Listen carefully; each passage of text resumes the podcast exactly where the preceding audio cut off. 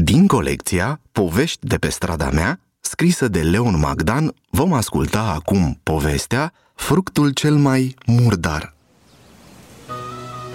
Andrei și sora sa, Sofia, merg spre grădiniță. Sunt nerăbdători căci astăzi este o zi specială. Vor prepara ceva cu totul deosebit.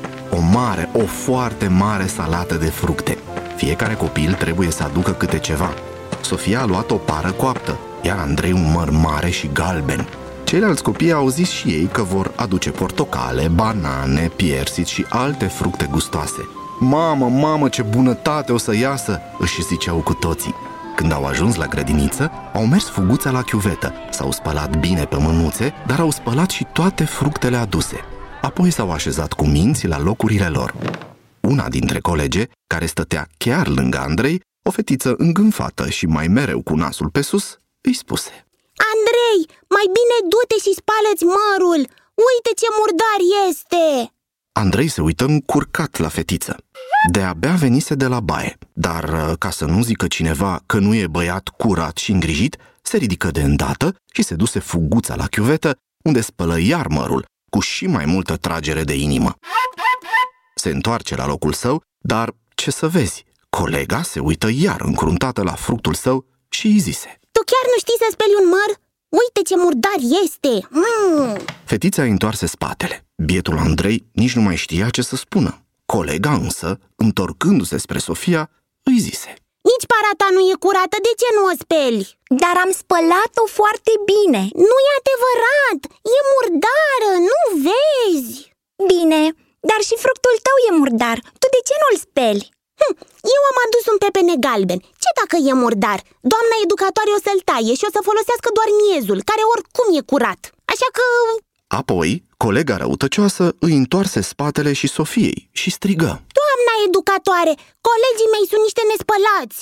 Fructele lor sunt murdare, nu se poate așa ceva. Ei, ce credeți voi că s-a întâmplat atunci?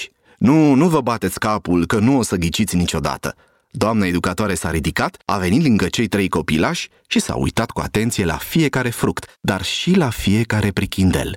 Apoi a spus colegei, puse pe observații. Te rog să vii cu mine la baie.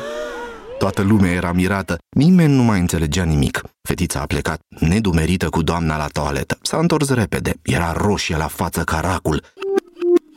Cu privirea în pământ s-a așezat la locul ei, spunându-le colegilor doar Îmi pare rău, eu am fost de vină. Fructele voastre sunt curate. Bine, nu-i nicio problemă Dar tot nu înțeleg ce s-a întâmplat. Ce să se întâmple? Bombăni colega rușinată. Eu aveam ochelarii murdari. Ar fi trebuit să-i șterg cu grijă înainte de a veni la grădiniță, dar... Doamna învățătoare îi privi pe toți zâmbind și le spuse Să țineți minte, copii, înainte să critici pe cineva, mai bine uită-te întâi la tine însuți. Nu-i spune cum trebuie să fie, ci mai bine arată-i cu purtarea ta ce e bine și frumos. Iar acum, gata! Hai să preparăm salata de fructe! Înainte de asta însă, trebuie să spălăm chiar și pepenele, chiar dacă îi folosim doar miezul. Dacă e murdară coaja, atunci când îl tăiem, pe lama cuțitului intră murdărie și la miez. Așa că toate trebuie spălate cu grijă înainte de a le folosi. Haideți, la treabă, dragii mei! Mmm, ce bunătate de salată a ieșit! Credeți-mă că ce am fost acolo și am mâncat și eu din ea. Delicioasă! Ați ascultat povestea Fructul cel mai murdar din colecția Povești de pe strada mea, scrisă de Leon Magdan.